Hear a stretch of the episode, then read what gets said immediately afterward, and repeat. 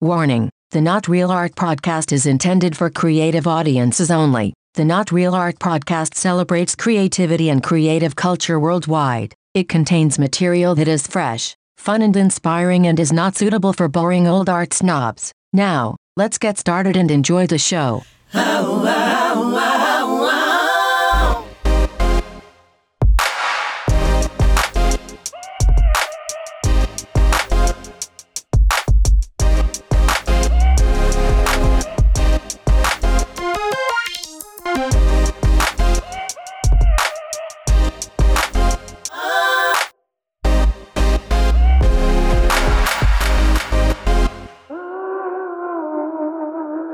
Greetings and salutations, my creative brothers and sisters. Welcome to Not Real Art, the podcast where we talk to the world's most creative people. I am your host, faithful, trusty, loyal, tireless, relentless host, Sourdough, coming at you from Crewest Studio in Los Angeles.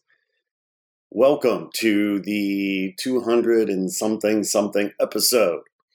And in fact, this is a special episode because this is our Halloween episode. Happy Halloween, trick or treaters. Hope you are getting lots of candy today. Hope you're looking good in your Halloween attire, your Halloween cosplay out there, whatever you're doing tonight and today. Enjoy it, be safe, have fun, and look behind you because they're coming. Zombies, ghosties, ghoulies, they're coming for you. Well, it's Halloween, and I want to thank you guys for showing up. We do this for you. It's all about you. And we're so grateful for you coming through, staying loyal, and subscribing, and liking this episode, and all that good stuff you do for us to make the algorithm God's happy. I also want to, of course, as always, encourage you to go to notrealart.com and check out all the good, healthy stuff we got for you there. Our artist grant for 2024 is up and open, accepting submissions. Submissions close January 1st. So be sure to go and play today. You can't win if you don't play. So get out there and submit today. Also, of course, be sure to check out our recent episode of Remote, the exclusive video series by the one and only Badir McCleary, who is taking us on a tour of the public art installations around this country and the world and ex- helping us better understand what these artworks are trying to say and their impact on the community. So it's a fantastic series, uh, remote by the one and only Badir. So please go check that out at notrealart.com. Okay, okay. It's Halloween. This is also the day of the month that I usually try to drop anyway, an auditorial episode of the podcast where I get on my soup soapbox, soup can, soapbox, and talk about things that are on my mind. And usually, you know, any number of things I might chat about. But I think the vision for this is to try to pass along some thoughts and some knowledge that is hopefully helpful to you and value added to you. But today is Halloween. So, as you might know, we've been running our Halloween October promotional series, uh, Art World Horror Stories, when bad things happen to good artists. And so today I'm going to take this opportunity, I guess, to tell you my own Art World Horror Story. And so we'll get into that in a minute. But before we do, I just kind of, you know, it's funny. I was Googling about Halloween this morning and came across some interesting factoids that I didn't really know necessarily. And I thought I'd share with you. The origins of Halloween began 2,000 years ago. And, you know, it was a Celtic tradition coming out of the, of course, you know, Ireland, the United Kingdom, and northern France. And they celebrated a festival called uh, Samhain on October 31st. And just a day before, of course, many of the Mayan traditions are, taking place. So interesting, right? 2,000 years ago. I knew it was old, but I didn't realize it was maybe quite that old trick or treating evolved from a tradition called souling. Another fun fact souling. Um, apparently, souling was during this uh, Celtic festival, it was customary for poor children to go door to door begging for food and money. And that's, I guess, was called souling. And that's where trick or treating comes from. Well, that's fascinating and sad and weird because, you know, children shouldn't be starving. I don't know what else. 19th century immigrants popularized Halloween in the U.S. So Halloween got hot when thanks to the immigrants. Thank you, immigrants. See, we need immigrants.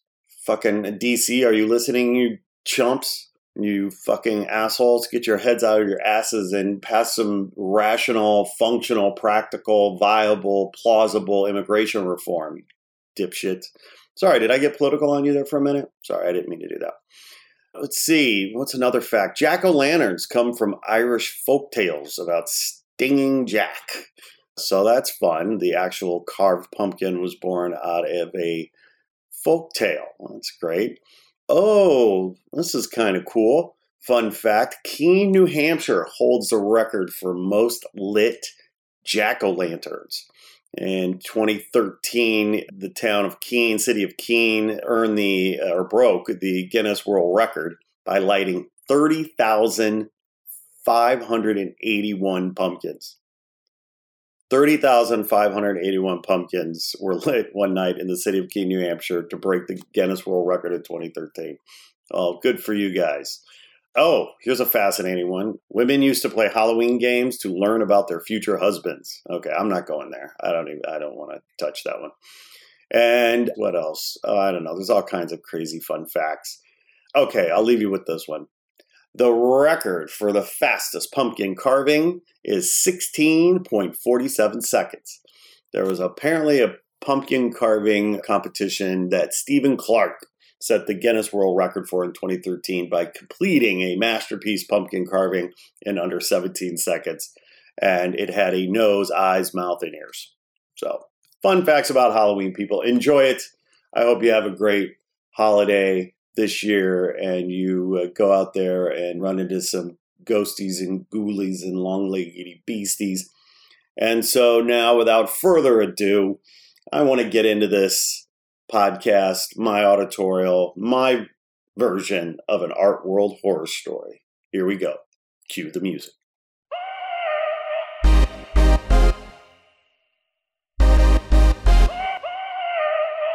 All right.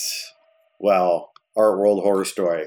My little ditty today. I get to talk about my own personal art world horror story. And it's funny because as I was thinking about all my art world horror stories, I realized that my perspective is a little bit unique because I've worked with artists in so many different capacities and I've worked in the arts in so many different capacities. And I've screwed up big time. I know other artists that have screwed up big time.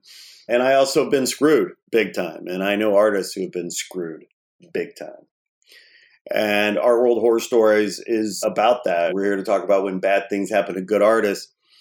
And as I look at my 30 year career and I think back about the various horror stories, I could talk about individual stories, but I decided not to do that. I decided, or, or talk about a story in particular. I decided not to do that today. I'm going to actually distill, I think, my art world horror stories, the many that I have, and I do have many. I'm going to distill them down into like five core themes and five core lessons, right? Because this is about learning from each other and passing on lessons. So there are really five core learnings and five lessons that I've gotten over the years out of art world horror stories, both my own, others, watching shit happen to me, watching me, you know, make shit of something. And so here are my five art world horror story lessons. Number one, I've learned that bad things happen to good artists when communication is poor, not clear, and or breaks down. And good communication is difficult in the best of times, let alone the worst of times. But it's an art, good communication, but it's also, you know, an ex a muscle that you got to exercise.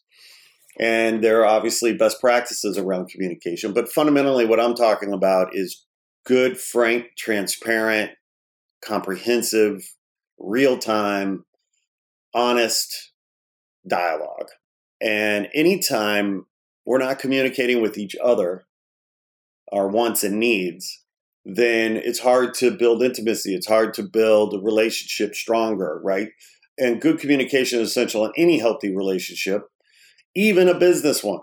or an art world situation. Communication, good, clear, comprehensive, real time communication is essential to avoiding an art world horror story.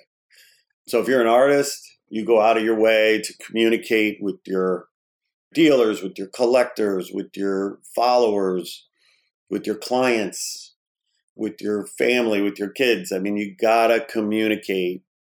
And, you know, I know a lot of artists who are introverted and, you know, shy or don't want to talk. That's okay. It's okay to be shy and not want to talk. But I'm just telling you that when it comes to your certainly your business, if not your personal life as an artist, communication is key. Good communication is essential. Clear, real time communication, honest communication is essential, vital to being successful, to being healthy, to being happy, and avoiding a art world horror story. So, number one, communicate people. Number two, lesson I've learned over the years, I've learned that bad things happen to good artists when bad deals get done due to poor negotiation skills. And I've seen this with myself and I've seen this with other artists. And, you know, negotiation, there's an art and a science to it. And if we are poor negotiators, we do poor deals and agree to poor projects because we didn't set ourselves up for success because we don't know some basic tenets of negotiation. And negotiating and negotiation skills are not I mean, they're, they're, they're, it's a muscle that you learn to develop. There are best practices. Nobody's born a good negotiator, although maybe my son, my son's the exception. However, you know, you don't have to reinvent the wheel here, people. It's uh, good negotiating skills give you the ability to get better deals done. Basic one on one stuff. Know your price, know your walk away price, learn the power of no, walk away if they're not honoring your needs and wants. So, anyway, I'm just scratching the surface, but I'm telling you, one of the lessons I've learned over 30 years in the art world, working with artists and doing projects with clients, is that poor negotiation skills result in bad deals. So learn to negotiate. Lesson number two. Lesson number three bad things happen to good artists when there's no copyright protection of your work. Bottom line, guys, register your work with the Copyright Office. And yes, yes, you have some inherent copyright protection because you made it and all that, yes, but you have very limited protection because if somebody steals your artwork and you go to court and you sue and you win, you're only able to get a certain amount of reward or restitution. You don't get damages, for example, if you don't actually have the copyright for your IP and for your artwork. So bad things happen to good artists when they don't copyright their work copywriting your work gives you way more protection and leverage should anyone decide to be an asshole and steal your work.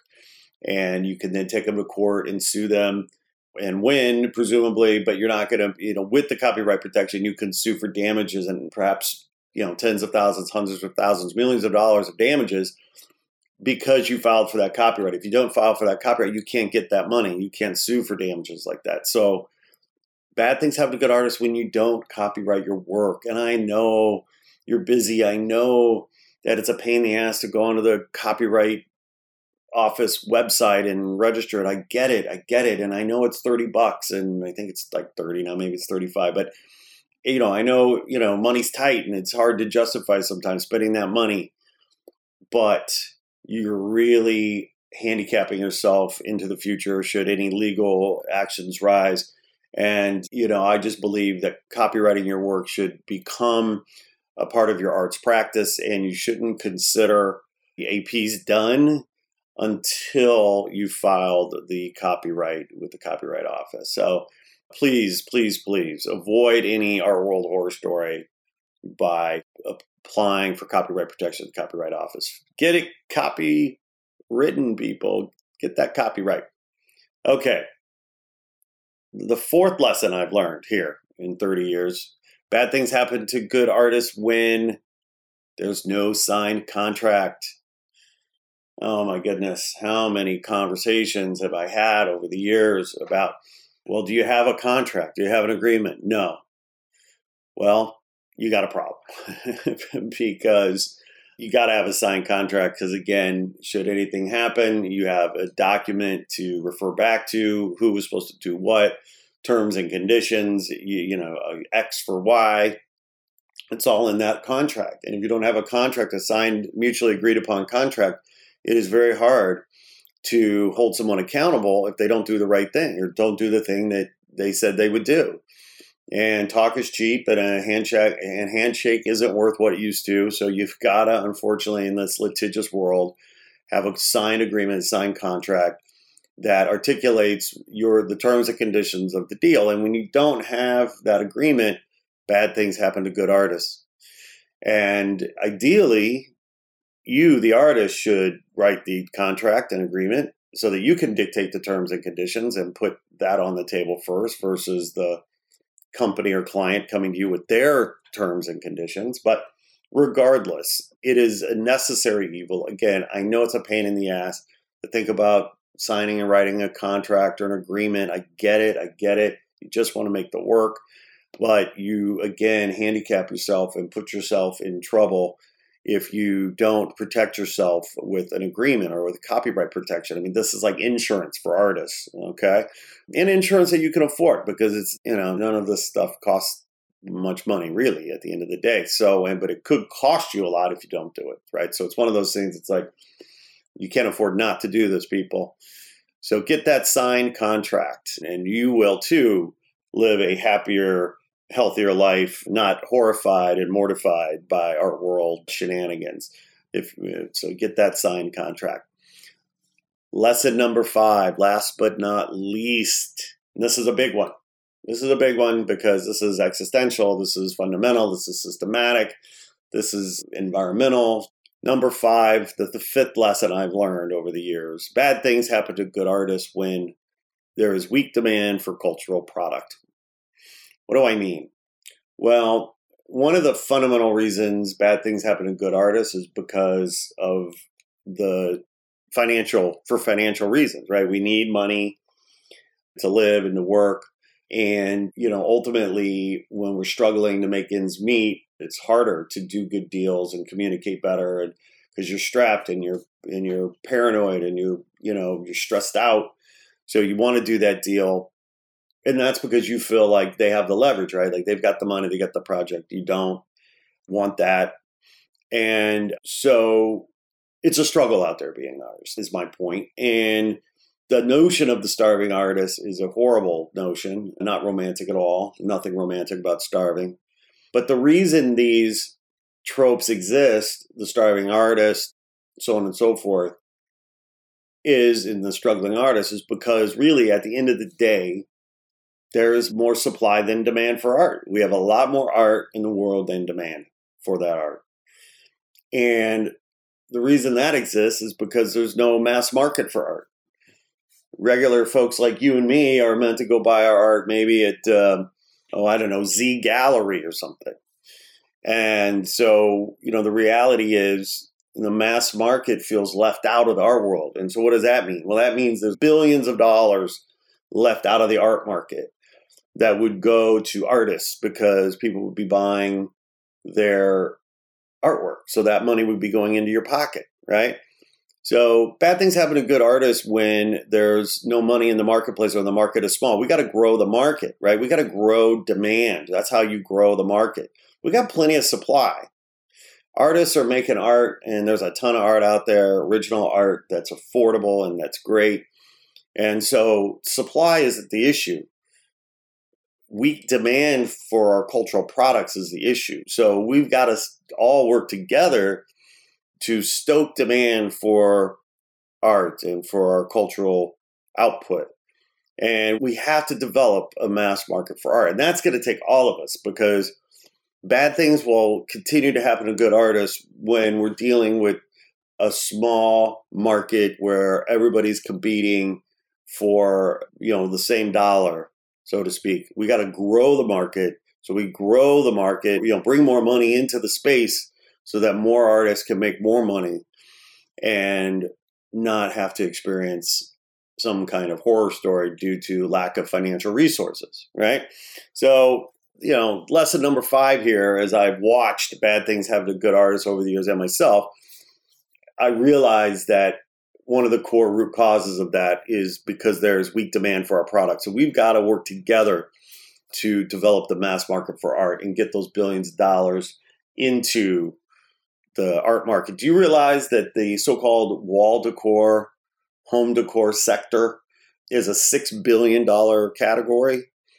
And these are the things that people buy at Z Gallerie or, oh, I don't know, Bed Bath and Beyond or Target or whatever, you know, the mass produced prints and things. Okay. That's a $6 billion category. And I fully believe that 1% to 3% of those people, if not more, would buy original art if they knew how, if they felt empowered.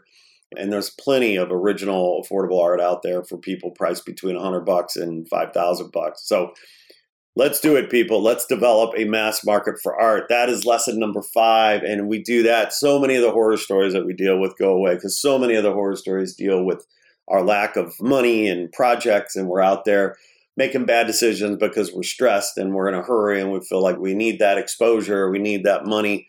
And therefore, we want to make that art. We want to get to the fun part, so we avoid signing the contract or protecting, you know, filing for copyright or negotiating and communicating properly. So, bad things happen to good artists when we don't do these five things. So, let's communicate better. Let's negotiate better. Let's file for copyright protection. Let's sign, agree, and sign those contracts and let's keep spreading the good word and advocating for our industry and building the market for artwork because weak demand is bad for everyone. We got to stoke demand for the amazing products that we have, and all of our horror stories, well, most of them, I believe, will go away. Thanks for tuning in. Thanks for listening to the Not Real Art Podcast. Please make sure to like this episode, write a review, and share with your friends on social. Also, remember to subscribe so you get all of our new episodes. Not Real Art is produced by Crewest Studios in Los Angeles. Our theme music was created by Ricky Pajot and Desi DeLauro from the band Parlor Social. Not Real Art is created by We Edit Podcasts and hosted by Captivate. Thanks again for listening to Not Real Art. We'll be back soon with another inspiring episode celebrating creative culture and the artists who make it.